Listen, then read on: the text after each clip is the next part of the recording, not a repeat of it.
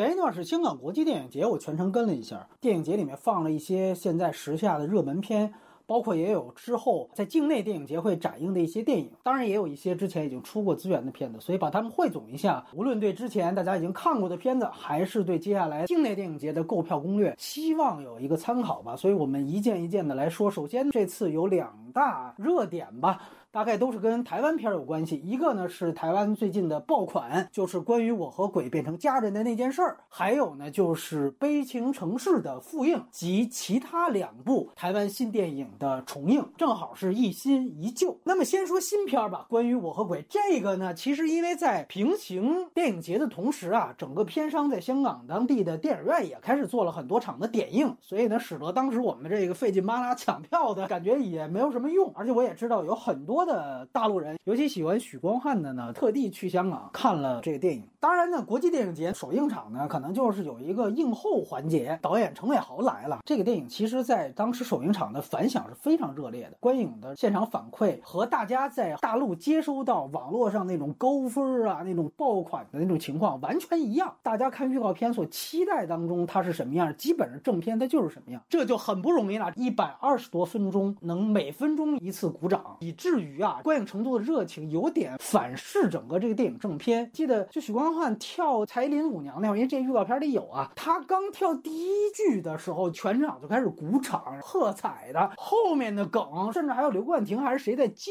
梗，正片的音量就完全被盖过了。这个你要说纯粹，我就是作为我来看正片的人来说，多多少少是有一点打扰。可能在其他的多厅影院的点映场就没有出现这么严重的反噬问题，是在于像国际电影节的这个首场是在一个剧场里放的，是香港文化中心大剧院三层楼啊。你看我们这个去的晚的，都只能坐到二楼边上，所以大家去那之后，所谓的欢呼声啊、鼓掌声，它是属于那种起哄效应，越来越嗨。这个导致一最大的问题就是它其实对正片形成一种打扰。但是呢，很奇妙的一点就是在于，你别看观影气氛这么热闹，一到映后环节上来先三个问题，全都是批评这个电影，而且呢，全都是以严肃讨论的口吻和眼光去审视这个电影和这个电影的问题。可以先从映后来讲起，因为这个片子还没有出资源，所以我是不会剧透的。今天的所有节目也是这样，只要现在出了资源的，我就会直接剧透；没出资源的，我都不会。第一个问题就是说，你作为一个 LGBT 题材的电影，为什么向父权体制低头？还有一个问题，批评向的问题是说，王静。作为女主角，她的人设啊，本质上是女力主义，而不是女权主义。导演，你究竟是以怎样的心态来去设计的这个女性角色的？另外一个我觉得很重要的问题呢，倒不是批评，他就说说妥宗华的角色是不是对于白先勇的同性恋名作《孽子》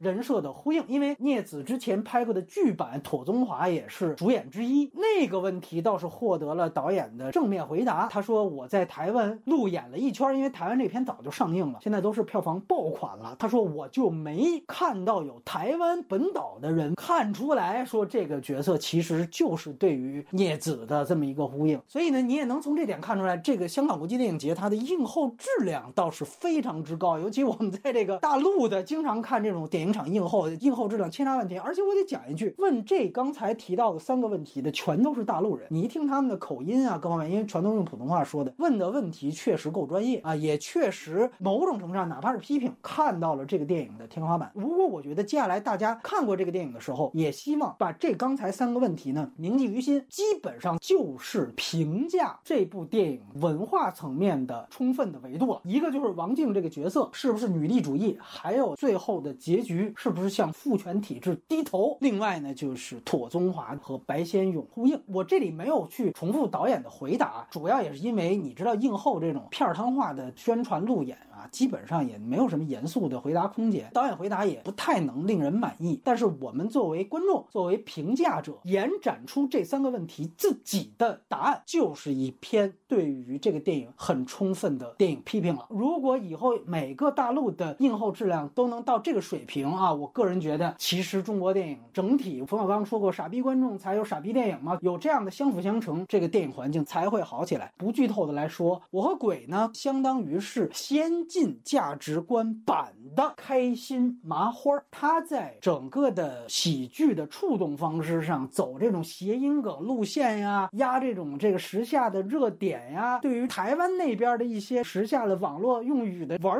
梗的形式，本质上来说跟大陆的开心麻花的顶配的作品啊，在类型片层面没有什么太大的差别，尤其是在这种煽动观众情绪，一百二十多分钟我能给你一百二十多个满堂彩儿，开心麻花的模式呢，就是就是所谓的先笑后哭，就是开始先笑完，最后突然一下就开始煽情，配乐我操饱和式的轰炸，这种喜剧的玩法，高强度的这种情绪渲染，其实你能够把观众成功逗笑，在最后你让他成功哭是非常容易的，因为这实际上是一个感官层面的事儿，你不要去期待说这个一个爆款在电影语言啊，还是说在这个类型片技巧上有多大突破，但是呢，你也要注意我前面的这个定语，它是先进价值观版的开心麻花，所以这个定语是非常重要的。因为开心麻花大家也知道，我一直都不太喜欢的原因是在于他们所呈现的所有的东西，从他们下落到独行月球，都是把屌丝个人英雄主义化的作品，而且本质上啊，我们实求是说，是把很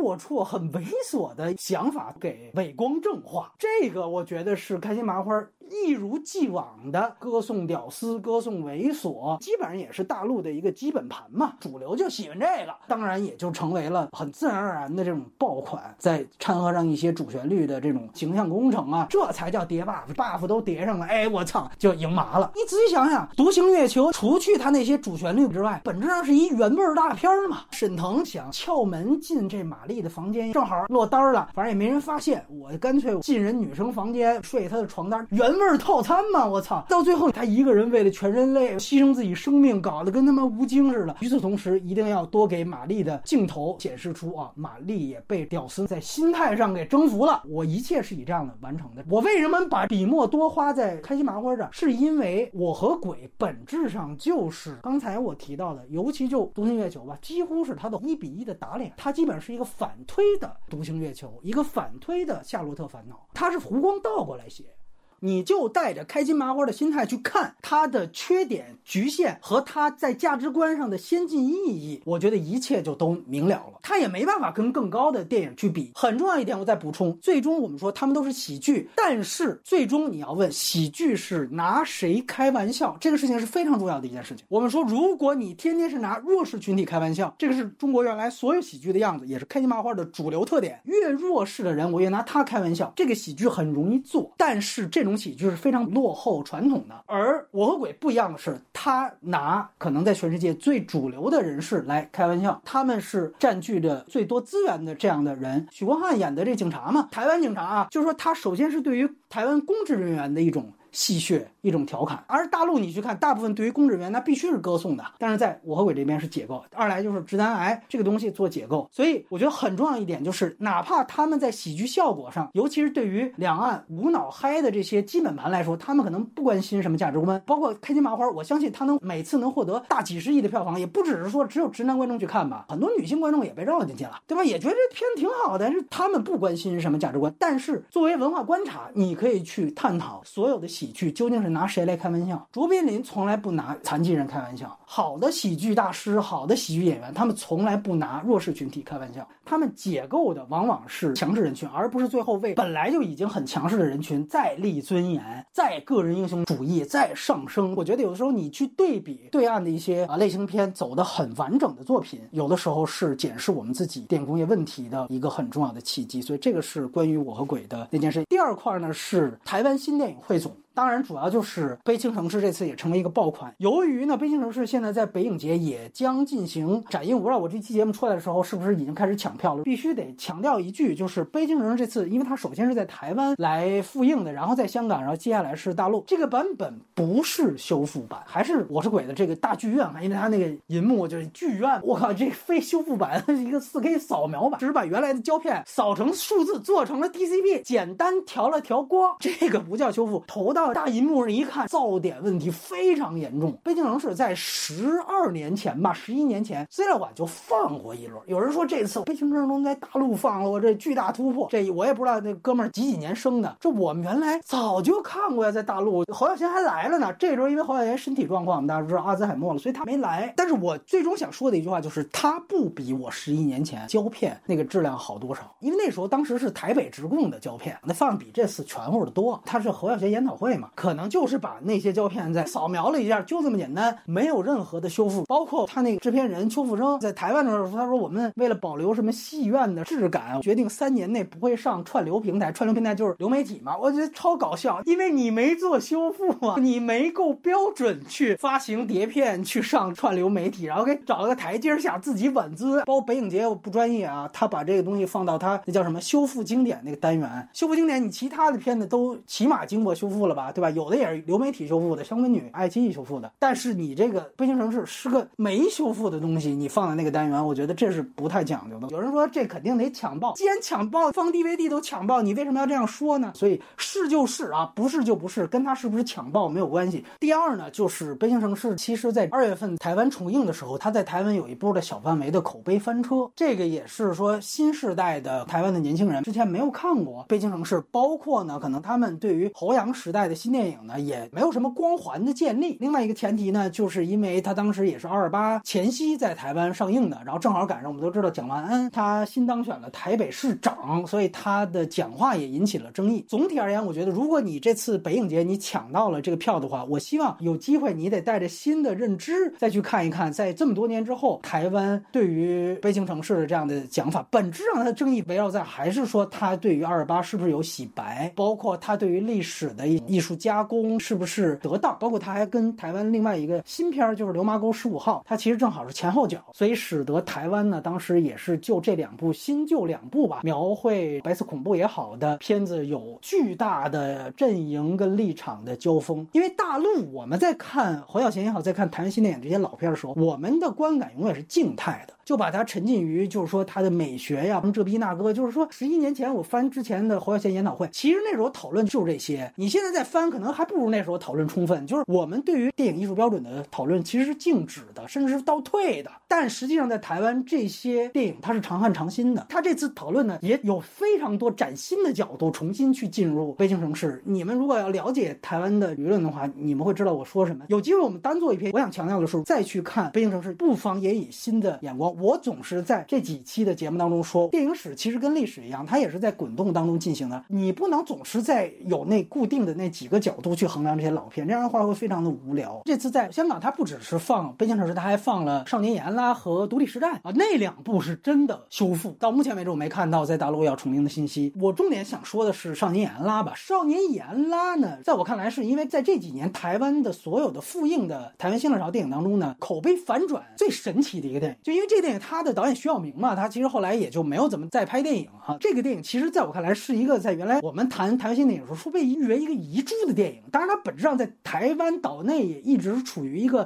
节点片的存在。它是一个更偏类型画版的一个南国再见南国，它是一个帮派片，但是呢又比香港式后来的那种古惑仔式的呢，其实艺术水准要高得多得多。最后在台湾岛内就变成了一种地下暗流涌动传播当中，复看率非常。非常高的一个电影，相当于是布兰德·帕尔玛翻拍版的《八面煞星》。八脸在美国的帮派，尤其是匪帮、嘻哈、黑人嘻哈，那明明是一个白男的电影，但是在这种黑人嘻哈文化当中，这种爆炸式那种暗流传播，我就相当于是这个级别。所以呢，在前两年在台湾正式把这个片子修复之后呢，在岛内确实又引起了一个极大的一个轰动。具体的关于少年严拉的邪点式传播，尤其是在他复映之后的这种爆炸级的效应，大家去可以看当时端传媒做的系列的报道。之前原来模糊的会认为说，好像那个片子好像是一种低配版的《南国再见南国》，但是你不要忘了，《南国》其实在《少年严拉》之后啊，尤其这次我觉得香港电影节策展不错，就是他把《悲情城市》跟《少年眼拉》一起放，就是告诉大家，其实《少年眼拉》是带有很强的悲情城市的色彩，就它是去历史化的悲情城市。悲情城市除了二二八大背景之外，它本质上是一个黑帮家族史，它延伸到黑帮里边小混混这个级别，美学方式完全延续下来的就是。少年眼拉，它比侯孝贤的之前的《悲情城市》跟之后的《南国在南国》相对来说是一个类型片了。这次重新看《少年野拉》的真正的修复版，给我的印象当中非常深刻。它确实是台湾新电影当中的艺术，因为本身它的类型片的程度非常高，非常好看。一个少年八九点钟太阳到最后这个太阳的落幕，伊卡洛斯式的荷尔蒙的燃烧，我操！你甚至可以说是台湾新电影当中最被低估的一部电影。后面也化用了一些这种出租车司机的梗，前面他的所有的美学全部都是侯孝贤式的。其实这侯孝贤基本上他算上手拍了啊！我不是说贬低徐晓明导演，侯孝贤当时在这个电影当中存在感非常强。高洁也回忆出什么发型，让他去哪儿剃头，这都是侯孝贤直接的指令。所以侯孝贤某种意义上来讲，他从来没拍过真正的类型片。如果说有，那就是《少年野案》了。我们一般去看都是看侯阳自己亲自执导的片子，不太会去谈这个片子。但是确确实实他是。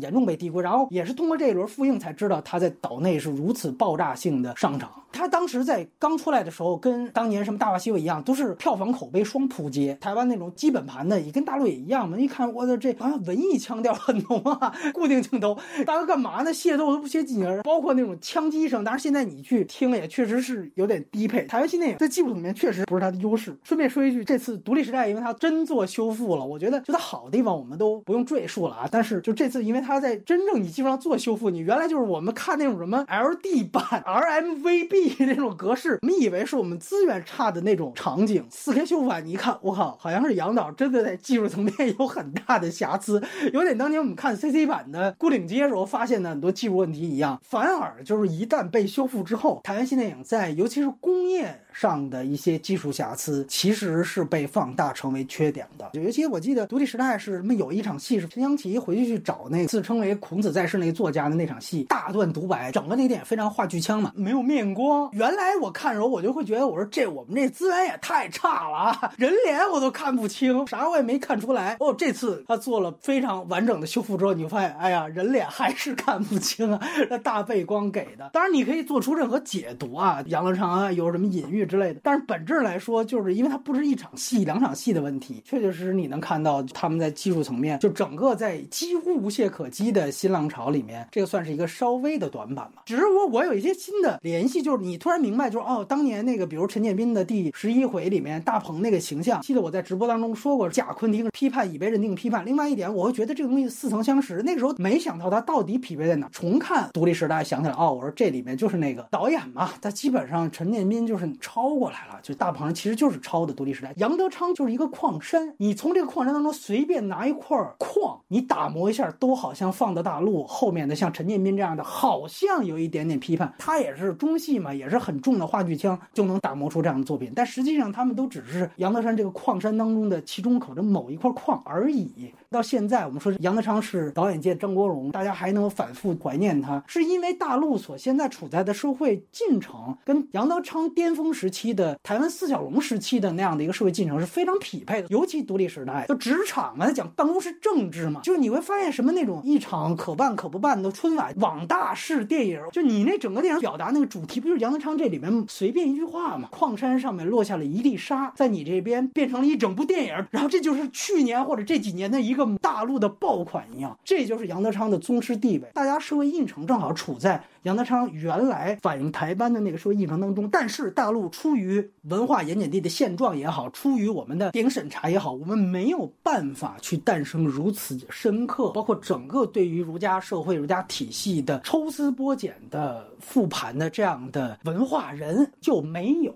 所以我们才会一而再、再而三的去怀念杨德昌嘛，因为你现在没有了嘛，台湾。对于北京城市的反思，反映出台湾社会的缺陷，也是在于他们在后来本应该有一步又一步对于二二八事件的更深刻的，或者说其他维度的诠释，但实际上也没有，以至于让北京城市一直处在那样一个高位，然后现在重映出现了高处不胜寒。反而，如果你要让我推荐的话，那大家去看《少年演了》，因为我相信这个是之前更少影迷才会去看的。然后我们来说一说其他的片子啊，因为这次。我看了大概四十多部片子，所以它会形成一个，有的时候会这部跟那部情节，你再回大陆之后你会记混，每次电影节都会产生这样的问题。但是呢，好的电影节的策展，波多三大它能抢到一流作者的首映权，这个可能是现在包括香港在内亚洲电影节都没法比的。你做不到这样一点呢，那你至少做二排流，你能做到什么呢？就是你看看能不能把之前欧洲三大首映过的电影尽量多的纳入到自己电影节的排片当中。这样的话，给予参与你这个电影节的影迷和观众最及时的了解到现在世界电影进程发展到了哪步，这是非常重要的一个晴雨表的作用。当然，我们说除了三大的首映之外，还有一些其他的 A 类电影节的首映，包括还有世界主要电影国家的电影奖项的获奖的作品。比如说这届香港的电影节里面就涵盖了西班牙的那个叫戈雅奖《那些野兽》啊，包括香港同时还在放映的是日本奥斯卡的这个某个男人，就是各大主要电影国家他在上一年的主流奖项肯定的片子，加上三大电影节的一流和一流半的作者的新片，共同组成了新。的面貌需要在具体的电影节当中呈现。那我觉得这些方向上，香港电影节其实每一年恐怕都是在这样做的。它当然原来有一个优势是说，因为它没有审查嘛，原来嘛，现在呢有了一定的审查，在具体到不涉及到香港的政治议题的这些片子当中，可能影响还算少，算保持了之前几年的功能。包括年初的圣丹斯电影节，它也很重要，因为圣丹斯电影节往往是后一年奥斯卡的主要是纪录片奖项的重要。的这个选拔地，你通过它的选片，你能看出来，它囊括了非华语题材的每一年的圣丹斯的国际和美国类。当然，你说有一些更早的悲情三角什么没有，因为香港之前院线都放过，像京港台的院线的片的片种跟片源已经很发达了。它的选片是建立在你像那些片子什么获得金棕榈的片，肯定是在院线都会直接放的，不用电影节再选的情况下再去放一些，比如戛纳的评审团大奖的片子呀，像《正午之星》啊这样的，虽然已经出资源，但是在大银幕上。还是另外一回事儿，对不对？那么他会把这些就是戛纳其他的奖项的片子、三大主竞赛片子去放映过来。所以，当你整体的把这些片子全都十天一个礼拜连轴转的时候，你几乎是很容易形成一个对于整体这几年国际电影节形势的一个判断。其中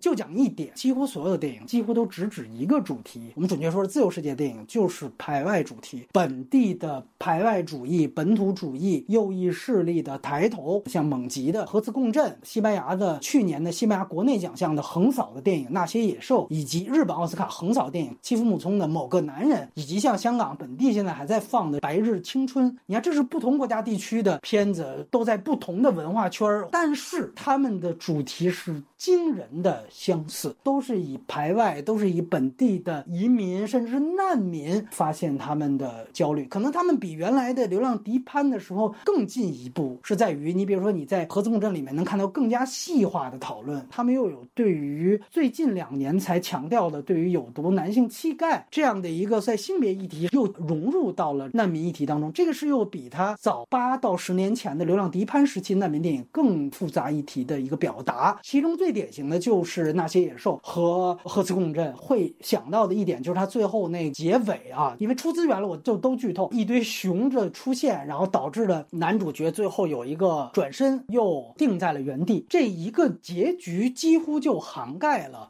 整个核磁共振乃至整个现在电影节电影的所有的浓缩。如果复盘核磁共振的话，它其实里面的最重要的矛盾，其实就是在外来者面前强调的一种原住民属性，就是我们先来的，先来者自居，作为抵制外来者的一个很先天的一个理由。但是呢，蒙吉铺了一个暗线，就是在说里面有一个法国欧盟派来的一个观察员是跑这个地区来数熊，他带出的一个暗线。是谁才是这片土地的原住民？熊才是嘛？就是它里面有一个台词嘛，大概就是说这几千万年前这片土地是熊的聚集地。所以整个这个电影它的主题其实就是一个新来者被后来者打压的这个循环。那到最后，真正的原住民就是熊出现了。他对于这里面最啊右翼的、最本土保护的这样的一个人有了一个现身的攻击。所以我觉得这是一个非常有意思的讽刺和结尾落在这一点。就像我刚才说的，它浓缩。了现在整个自由世界的主题性的焦虑在哪儿？当然，当这个男主角定下的那一刹那之前，我们知道他是拿枪准备，他营造了一个悬念嘛，他故意以为他要去打女主角嘛，但其实他是要去打熊，好像是一个直男的一个英雄主义行为的一个光辉形象。当他发现有这么多熊出现的时候，其实他是怂了，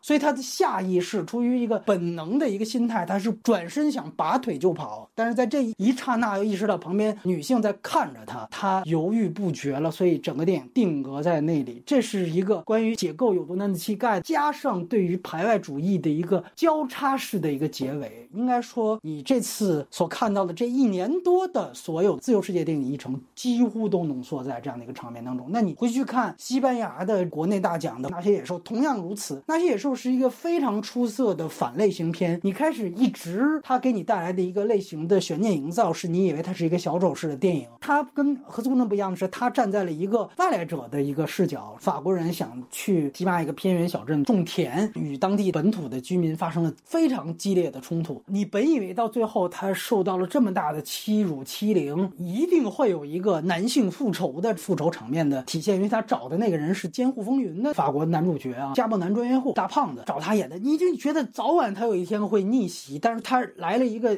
奇遇式的一个惊人转折，男主角中间突然就死了，后半段开始突然女性带领叙事，把女性的隐忍和她从走法律途径的解决之道，从另外一个维度跟视角去解决与当地排外主义的矛盾的这样的一个方式，这是一个非常非常有新意的，同样也是交织在于性别议题和排外议题、难民议题的一个非常出色的电影。它和刚才提到的《核磁共振》简直就是一个主题，两两种表述，但是他们殊途同归，非常精彩。然后再到现在还在香港的电影院放映的《某个男人》，之前横扫日本奥斯卡的妻夫木聪和安藤英啊，安藤英在里面其实戏份不多，本质上探讨的东西跟我刚才提到的其他的自由世界电影的主题是完全相似的。他谈到了日本的这种排外，包括对于边缘人群体。当然，他另外一个主题呈现的是对于死刑犯的子女啊，这跟中国大陆现在的议题非常相似，就是死刑犯的子女要不要被株连？说白了，他还是为代代表性不足的群体，为他们的不公正遭遇，从这个角度去呈现日本社会的保守。当然，他可能跟刚才两个最大的连接是青木宗这个人设揭露出，哦，原来这个男主角他自己也是一个韩裔出身，就他本身也是一个移民身份嘛，跟他岳父的这个张力，从这个角度让他去勾连他所经手案件的当事人，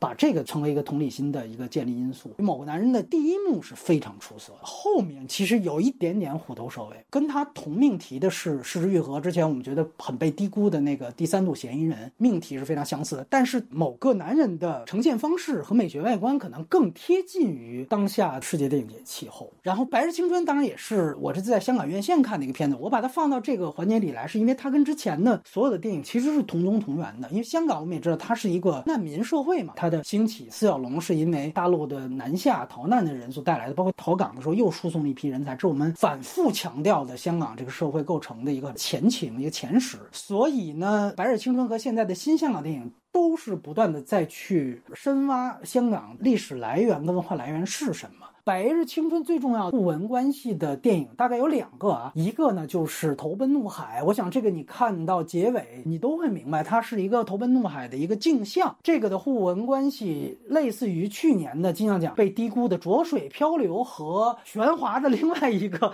千言万语的互文关系。那现在就是《白日青春》对《投奔怒海》，我觉得不一样的是，因为《投奔怒海》它毕竟是拍在越南，那是一个其实一个日本记者在越南，就跟中国人没什么关系。它是一个假托，是一个春秋笔法。当时他拍这个八四的这个中英联合声明，但是呢，这个电影其实就真正回到香港去讨论香港的这个命题。其实它的主线充满巧合，包括你要谈它剧作，不太是一个合格的类型片。如果你以类型片的框架来说，但是呢，带入香港这几年发生的事情，你会觉得它其实是一种有点像重重拿起，轻轻放下。它是一个非常非常小的事情，但是举手投足之间无尽的悲凉。当然也是通过黄秋生的表演。每拿一支烟，呼一口气，苍老之感，带有一种无尽的惆怅。如果你没有办法体会到香港这几年发生的事情，你会觉得这个电影确实是有点矫情。它没有当年投奔怒海脱离了背景之后单独看的那个故事框架的那个完整度。那另外一个跟《白日青春》所对应的片子呢，就是《忧郁之岛》。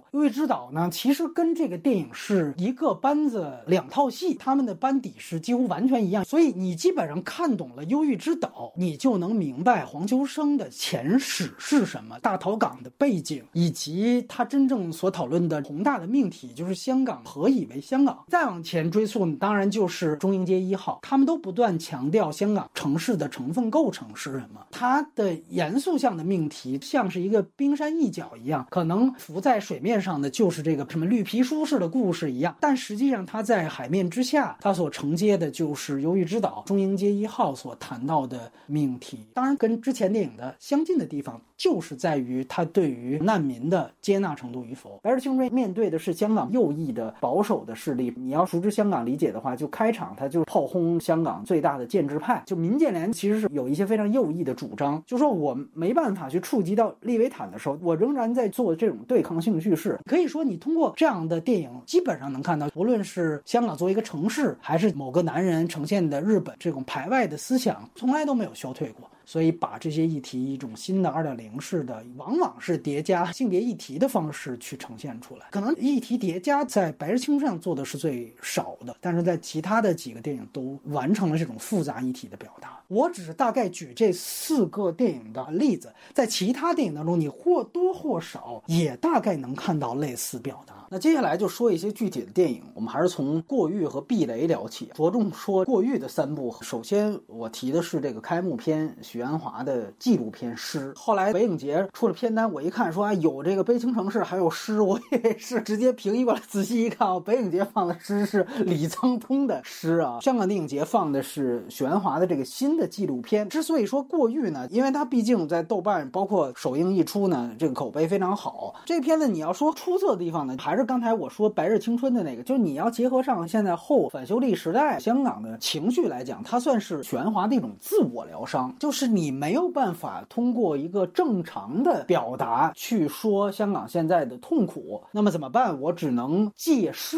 来抒情，其实是一种曲线救国的方式呢，疗愈自己的创伤。它和《白日青春》一样，也都对于香港现在移民潮做出某种的回应。许鞍华作为他自己的创作履历来讲，香港三次移民潮，八四他拍了刚才提到的《头门怒海》，然后九七他拍了《去日苦多》，那就是纪录片了。现在他拍了《诗》，但是你就把这三部比较起来，这可能也是最差的一个。他的过誉之处是在于他的所有东西几乎我都在他们在岛屿写作那样的一个系列的纪录片当中都看过。尤其我要记没错的话，西西那一段是不是素材直接从陈果那儿拿的 啊？因为我看到后面也感谢陈果什么的，我估计是这样，因为这个我们都知道。这个片子在首映之前，西西已经去世了。他素材的那一部分的画面的质感，跟他其他许鞍华自己采集的也不太一样。片子的风格抽离掉现在的香港大情绪，给大陆的这些文青看所思所想的这些感觉，跟这个他们在岛屿写作这些气质也没啥区别。就很多人说廖伟棠那段非常出彩，实际上就我直接录了他课堂当时云上课，因为还是疫情期间的一些片段，然后他在课上旁征博引。廖伟棠大家也知道，这个说话技巧非常高，讲课学生非常爱听。这种东西我觉得越出彩，代表着其他的环节越薄弱。我不能把一个云上课的片段当成许鞍华的功劳一样。纪录片我们现在还是需要看更有意义的价值，尤其呢这届香港的国际电影节，它也放了已经出资源的所有的《美丽与血泪》去年的金狮奖和奥斯卡提名。你能看到纪录片能做到的呃素材编织的能力、编排的复杂度，它把南戈丁的影像艺术和记录文本直接交织在一起，你能无时不刻的看到纪录片作为一个格式本身它的这个艺术魅力，而不只是说做一个访谈录。我并不觉得在这些方面许鞍华有多大的企图心，他自己也就是作为一个疗伤，我们也不必非得把这个东西去高抬到多高的程度。呃，很多人也会提到说他跟贾樟柯拍的《一直游到海水变蓝》非常相似，呃，这个我认同。海水变蓝豆瓣五六分这么一个水平，其实诗也差不多。当然，我觉得诗比海水变蓝稍好一点的就是海水变蓝，毕竟谈的还是原来的那些余华他们童话小时候，然后还顾左右而言他，就文革呀、反右还不切中要害。毕竟诗它谈到的是一九年的东西，但是本质上在纪录片格式上，他们所呈现的件数和水平，我觉得是差不多的。另外一个就是去年金马奖的一个纪录片提名的就是《神人之家》，这届也是秒空的一个电影啊。你听这个名字，你以为是探讨台湾的现在的这种宗庙文化？的确，开场看的，包括你从预告片看到的，好像是这样的，就讲那爹江辉掉下来，它形成什么数字，他就以那个数字去买彩票，就已经魔怔了。就你以为他会深深入这个东西宗庙文化对于普通家庭生活的这种探讨，我以为是咒，就这一家子全都已经疯了，非常迷信。最后发现不是，最后发现这其实是一就是四个春天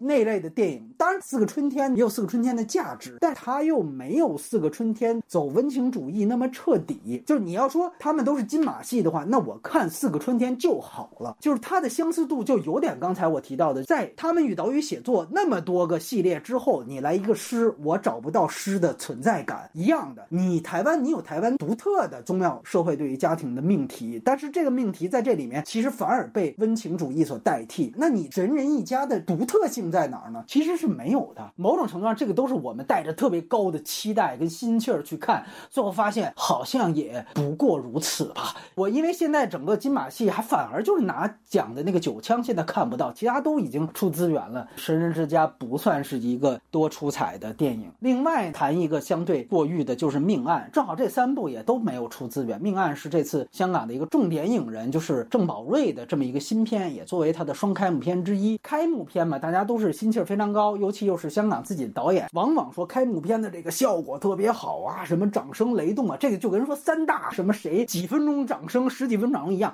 这东西啊水分过高。这命案我觉得肯定是会流于平庸的这么一个电影。尤其这次郑宝瑞，因为他是焦点影人嘛，他们会安排把郑宝瑞所有的长片，几乎啊除了大闹天宫那种，所有银河系或者是香港的本港片，就郑宝瑞拍的，他都放了一遍。我这次有空了，我也去看了他几个原来的代表作，尤其是《第一百天》那个，应该说是资源还挺难找的，豆瓣这都没有分数的，是用 DV 拍的嘛。包括《意外》，这你要连起来看啊，郑宝瑞现在的这个东西啊，了无新意了，都是他原来的那些东西，凑吧凑吧。包括《命案》，他的这个宣传语啊，什么几分天注定，半点不由人，这个宿命论的东西，银河一直就是这样的，套一个佛家的一个理念，贪嗔痴。其实，在这之前，就是巅峰时期的杜琪峰他们都是讲这个宿命论，包括杀破狼都是这样的。到最后很有巧合的意外都是这样，所以到命案呢，它其实并没有太调突出，还是这老一套。前面我觉得还是非常好的，就是序幕部分，包括第一幕的建立，到后面我觉得已经没什么干货了，就在那儿生弩情绪。为什么我非常喜欢智齿啊？就智齿它在美术上是有登峰造极之处。命案又回到原来，就风格上也没有什么，就还是原来那些类型片儿。以后如果万一你赶上这种场，你就看；赶不上呢，我觉得也没必要说去抢。你要说这种宿命论东西，甚至还不如前两年台湾选送奥斯卡的《该死的阿修罗》。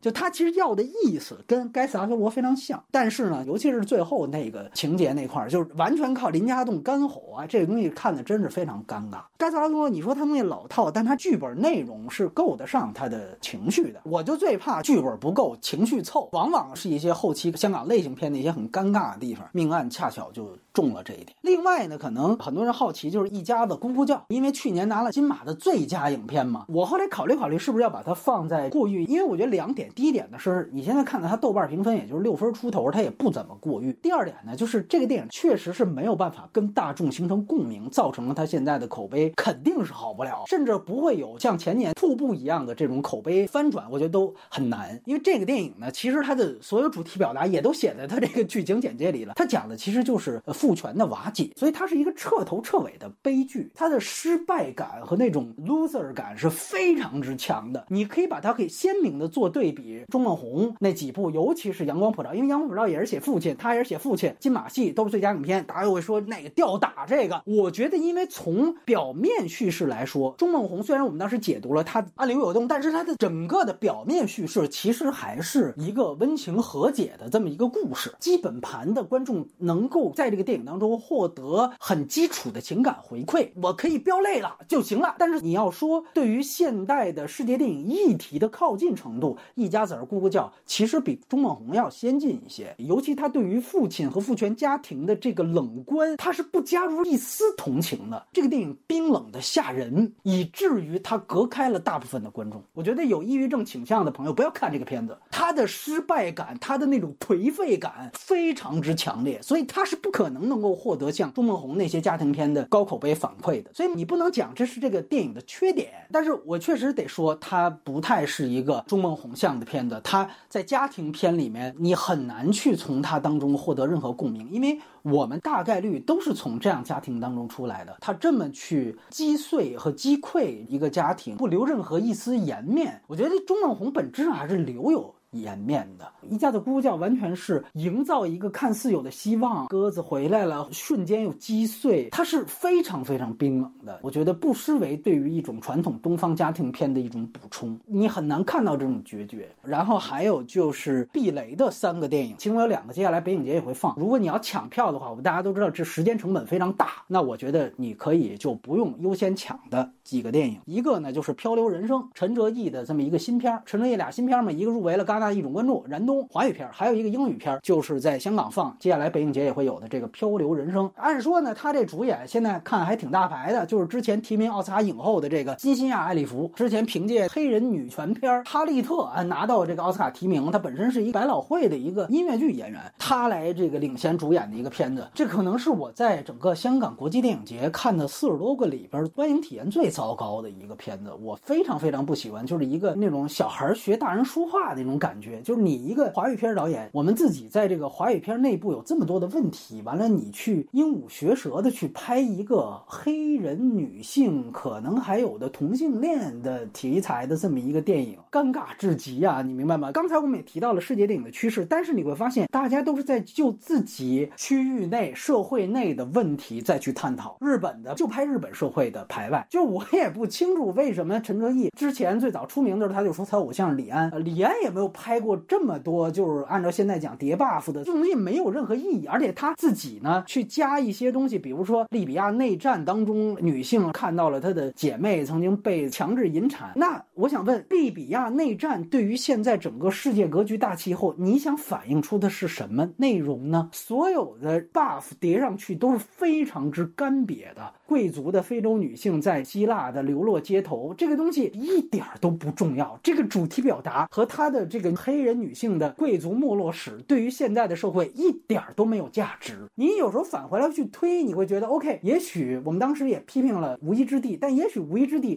某种程度还契合了美国一部分那个时候的这个情绪，就是我们说铁锈区的白人，他告诉你，你就不要再去留恋之前的中产生活了。你没有这个，至少是对于当时后川普时代的一种喊话。你告诉我，利比亚的一个王公贵族最后落魄到了西方，给人家擦脚，这个东西有什么价价值吗？他对于现在的女性的议题的也没有任何价值，因为她是一个贵族女性。她对于非洲内战当中所展现出来的黑人主题的议题有什么表达？也没有任何表达。还有一个呢，可能是一个偏门电影，但是也会这次在电影节放，就是《巴赫曼沙漠之旅》这个片子呢，其实是非常有名的一个，应该说早期的女性的先锋导演，就是冯特罗塔，她的一个最新的作品，她应该是入围了今年的柏林电影节。坦言讲，这个片子最后在柏林颗粒无收是应该拍的。这个电影的问题是在于它的议题非常的老，冯特罗塔可能类似于这几年的维姆文德斯吧。当然，文德斯刚刚戛纳双片入选，我不知道他是不是有回勇。就是截止这届戛纳前的维姆文德斯，就是这一批老导演啊，他的创造力与现在时下社会的脱节的问题非常之大。巴赫曼他还在探讨，而且都是年代戏啊。那个时候的女性在家庭当中，什么嫁给了一个作家，完了作家的打字机的声音过大，由此她要离开这个男性寻找生活。我非常意外，就是冯特罗塔原来是拍。过第二次觉醒的导演，那电影是在影史上留名的。他在那个时候戏仿和解构雌雄大盗式的类型片，那个时候的创造力放到今天都不过时。我不知道为什么到了二零二三年，现在是一个女性创作全面绽放的时代，她的议题反而回到了原来那种极其一点零的那种时代。我离开一个把我还物化成为一个家庭妇女的这样的一个呃男作家，这就是我整个电影的故事，或者说我在沙漠里面寻求性解放，这是很老的命题了。如果中国大陆现在出了这么一个命题，我还正眼看两眼。你作为一个冯特罗塔，他原来是拍《肉体代价》呀，《第二次觉醒》多么先锋的电影导演，现在退回来拍这个东西，真是让我大跌眼镜。呃，有点说拍过《活着》的导演，后来拍了个《归来》，真的是这样。同一个命题完了之后，你的退化居然如此之明显，我真的是没办法理解。跟他最相近的类似的片呢，可能就是之前洛伦克罗茨五六年前的那个《贤妻》，故事都差不多。怎么着，在丈夫的光环之下，要寻求一个独立地位？你看《正午之星》都延展到什么地步了，还在拍这些东西，过时感非常像之前刚刚在大陆上的那个《困在心绪中的儿子》，就还在讲家庭事业能否兼顾。我的天哪，这种一点零电影放到今天就是古早味儿极强啊。然后另外一个避雷的片子就是柯震东所谓导演转型之作的这个《黑的教育》，这是一个我这次看到过最艳女的电影吧，也是他的前方反馈啊什么都非常好，来了一批他的粉丝嘛。这个《黑的教育》就是说，首先啊，我们说真正严肃拿它当个电影评价，就都啥时候了还在玩这种破产山寨版的盖里奇？就是因为九把刀帮他把关的这个剧本嘛，就是宁浩早期的这个石头的时候，你要拍出一个《黑的教育》，你还算是一个跟风版。就二零二三年了，我天哪，就早都没有人拍这个东西了，还在搞这种，你是刚从什么时候穿越过来吧？这太土了。这是形式上、内容上的这种艳女，包括还是把台湾黑帮猎奇的展现。台湾两大黑帮老大的客奇面孔，一个是这个高杰，另外一个就是戴立忍，就是谁用这俩还演黑帮老大，就代表导演毫无创造力。这是一老导演就算了，如果这还是一新导演，你就知道他完了。他可能真正过时的地方呢，就在于它里面有一个被轮奸的一个出租车后座的一个所谓躺尸女嘛，从酒吧出来的女性角色，她其实是被轮奸了，而且也拍了他被轮奸，尺度非常大啊。这个香港电影节有不超过十个是三级片被分到香港的三级，这《黑的教育》就是一个。它中间有一场轮奸戏，这个女性她在这样的一个行为之后，她还是一个开心麻花式的一个笑料花瓶的一个出现，这个是让我非常震惊的一点。所以这样电影在我看来就不用看。最后谈几个片子吧，就也是最近出资源的电影。一个是去年戛纳的一种关注的大奖《坏孩子们》，这是一个伪纪录片嘛，在香港它反而非常轰动，是在于它几乎复刻了张婉婷的那个事情，给十九岁的我当时出现的所有的争议，几乎都被拍到了这个《坏孩子们》这个片子里。当然，他导演本身是一个比利时的白人男性导演，但是那种就说导演啊，故意去挑选贫民窟啊，挑选后进生，然后去把后进生给做成一个。所谓啊比较耸动的一个纪录片，先带着一个议题，然后去找素材的这样的一个剥削式的拍法，以及最后和片中的主角发生冲突，到最后被反噬，整个这个过程，我的天呐，都像极了张婉婷之前我们叙述的这个幕后的事件，尤其是最后这个反噬，可能也非常非常的像。其实它就印证了一个时代的特点。现在因为每一个人都是一个媒体，就是每一个人都有自己的手机，每一个人都有自己的呃社交账号，哪怕不是说每一个人都能当网。红，但是某一条微博、脸书、推特都有可能无意当中走红，所以使得拍摄者与被拍摄者的话语权早就不是原来电影黄金时代话语权的不对等了。这个也是我们上一期谈到的一件事情。所以在这个情况下。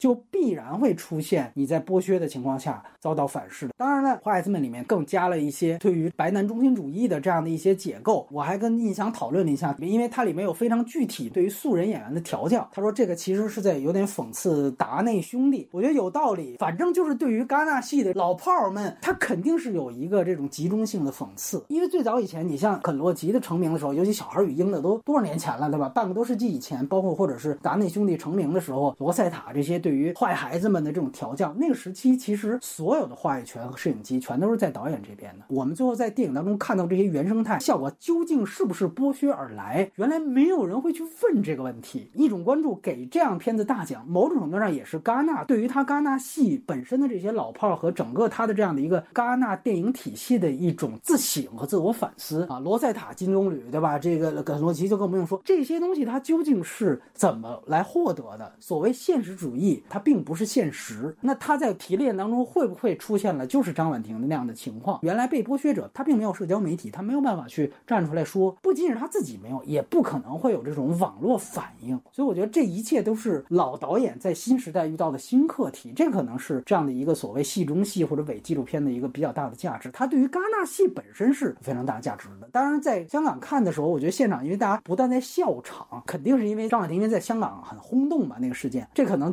平添了多一种的娱乐性。但是我觉得对于常看艺术片的影迷来说，你可以去看一看《坏孩子》里面提出的这个命题。另外呢，就是第三次世界大战，这是一个伊朗片儿，应该是之前在海南节首先放，香港同步的时候就出了熟肉资源。这个电影要说啊，跟刚才我提到的《野孩子们》是完全一样的，都是剧组电影，就是讲剧组里的发生的事儿。咱们中国拍这个的最新的一代的导演就是魏书君，《野马分鬃》啊，《永安镇》啊。哎，它其实是这类电影。坏孩子本身为什么我说跟三战一块讲一样的？剧组内部它其实是一个非常金字塔式的权力关系。有的时候你把剧组片拍好呢，它也可以映照社会。包括你说坏孩子里边，他解构这个白男中心主义，这个也可以成立。就是在于他毕竟他是导演，他在剧组里面就是独裁者，所以你通过这个去管窥社会，这个命题是可以达到的。野马分鬃某种人也是这样嘛？他你作为一个干录音的，对吧？你处在权力边缘，他有这样的一个命题，这个我。我觉得都是没问题的。三战呢，算是一个类型片高配版的魏淑君的电影。它其实讲的是一个伊朗特型演员，他扮演希特勒。他其实就拍一个伊朗人拍手撕德国鬼子剧，然后缺演员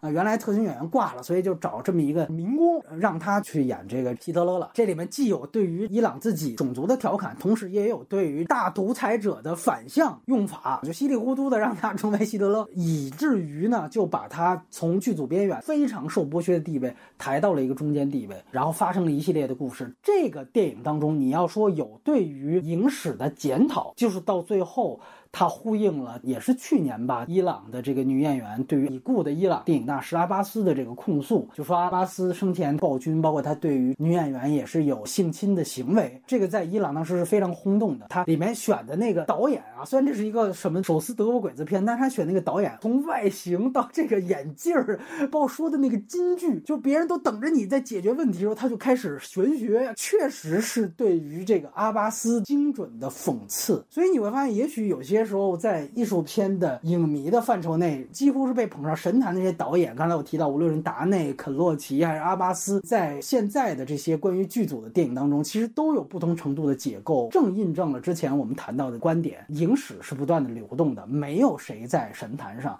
就是在不断的祛魅和挖矿，对于边缘的原来不受待见的遗珠的再肯定。只有这样的滚动性的讨论，文艺评论环境才是健康的。就我们谈作。品就好，你哪个作品厉害，我就说这个作品非常厉害，就 OK 的。但是没有哪个导演是必须得在神坛上碰不得的。所以我觉得，如果说他对于影迷那一部我观看的娱乐性的话，那其实就是连上张婉婷，你能看到这两部剧组片对于这些影史大师，还真都是戛纳系大师的非常辛辣的讽刺。当然，他是有爽文叙事的，尤其是《三战》这个片子，因为它还是在一个伊朗那样一个环境内，他没有办法跟现在的自由世界的这些议题这么明确的。接轨，但是就讽刺这一部分来讲，我觉得是更出色的。最后呢，我觉得要如果硬说几个推荐的片子呢，我觉得可以看看的吧，也没有强烈推荐的。一个呢是卡曾斯的《向罗马进军》，因为卡曾斯呢，这也算是现在世界电影一朵奇葩了吧？他以自己一种非常浓重的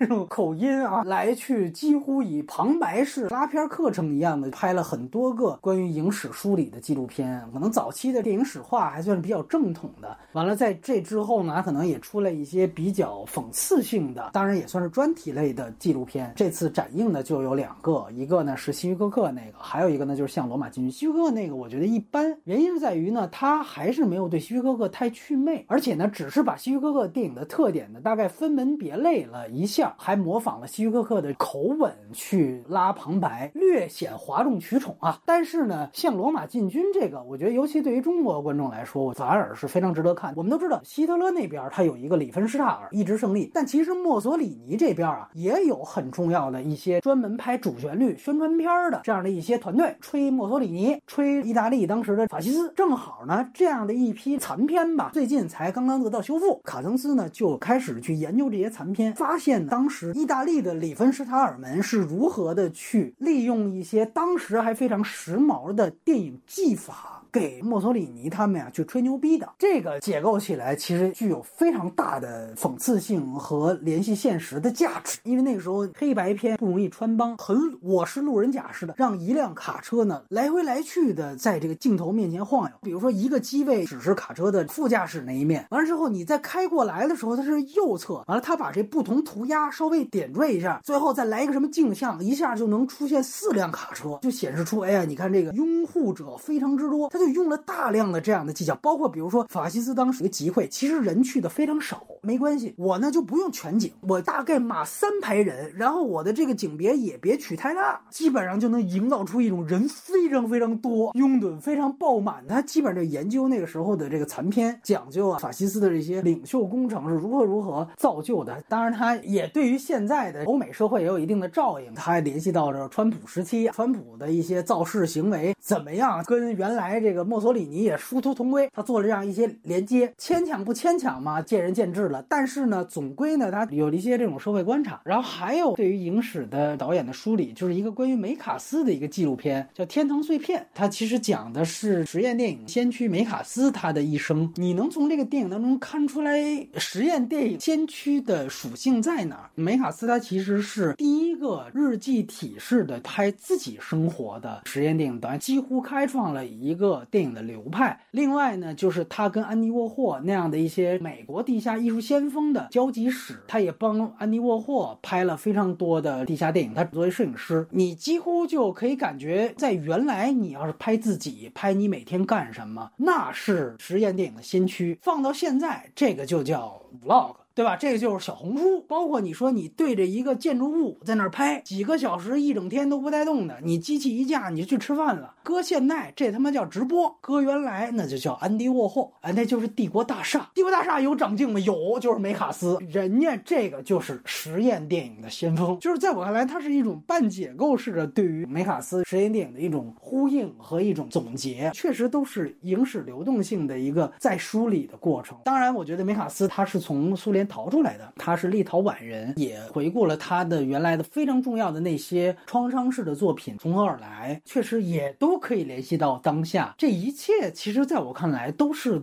对于原来的一些电影大师的再审视，有时候未必是非得把他们批判批倒，但是我觉得这种再审视的视角是非常非常重要的。还有一个乌克兰的电影，我印象也挺深刻。这次看的最后一个片子叫《哈姆雷特综合症》，导演应该是一男一女，其中那个男的波兰导演还来了现场。然后另外那个导演，因为乌克兰人好像是现在在在打仗，在参军。这个片子就是呼应俄乌战争的最有意思的一个文本。因为我们知道，虽然整个全面入侵是在二十四，但其实在这之前打了八年的乌东战争。所以呢，《哈姆雷特综合症》它其实讲的什么？就是在乌东战争当中一些打过仗的，但原来呢有一些也是演员，有一些可能是立志于当演员的素人，大概有这么一个小团队，他们在短暂退伍之后，剧场上演这个哈姆雷特。但是呢，他们也也是对哈姆雷特进行乌克兰化的和现代化的演绎，在这过程当中呢，就有即兴表演的成分。每个人呢是利用哈姆雷特这个文本来做一种自我疗伤。这个电影就是拍他们排练哈姆雷特这样的一个过程的一个纪录片。可能最大的文献价值跟时下呼应的，就是因为他们都上过战场，他们的创伤是有意无意流露出来的，有一些被成功的融在了文本当中，完成了对于经典文本的再塑造，这是好的一面。但是也有非常常影响排练的一面，就是他们的情绪是极容易失控，因为大家其实都是 PTSD，有的还是看着战友被杀，你只能选一个，所以他们的创伤都非常非常大。一般在排练过程当中，一旦有让他们对于一些情节进行复演的时候，他们的应激反应会极强。呃，我们说原来好莱坞金句嘛，把破碎的心带入艺术，其实说起来非常容易，它是一个亘古不变的对于演员的激励，对于创作者的激励。但是如果你的破碎的心足够大，而且足够临近，你究竟能不能把它化为艺术？我觉得是呃，哈姆雷特综合症它的记录文本给你一个最强的一个参考性。印象深刻的一个细节是在克里米亚被占领之后呢，其实乌克兰整个的民族主义情绪也是非常非常高涨。当时呢，作为他们这些剧场精英，尤其是这些文化工作者，对于基础的民族主义情绪其实都有一定的排斥的。导演就提出来说，我们能不能在排演过程当中呢，也对于现在无处不在的乌克兰的民族主义情绪进行一些的讽刺和批判？但是这一部分的桥段的情节就交给了一个。在前线战场上受亲俄士兵侮辱最大的一个他的这个戏份上，所以他就非常崩溃。他就说：“我没办法去否定乌克兰的爱国主义，我在前线受到了这个俄罗斯这么大的侮辱，你怎么能让我演这样的戏份？”所以他就跟这个创作组就是有极大的矛盾，包括他的这个嘶吼都非常忠实的被记录下来。在看到一场正在发生当中的战争的短暂的从前线退下来排演这样一个项目的临场文本，我觉得是非常非常珍贵的。那最后这些人因为全面入侵战争的出现，所以他们又放下了临时演员的责任，又去上战场。他们应该还在前线，所以这个其实都是非常非常大的一个文本的重要性。我觉得也算是一个这次观影的一个互文。我看的第一个片子是《向罗马进军》，一个解构法西斯的电影，然后到最后一个有关于前线创伤的电影，它记录这样的一个悲剧仍然在发生。这个也可能是一个真正的国际电影节一个很重要的地方，它能够实时的去呼应当下电影的命题，当下世界的命题。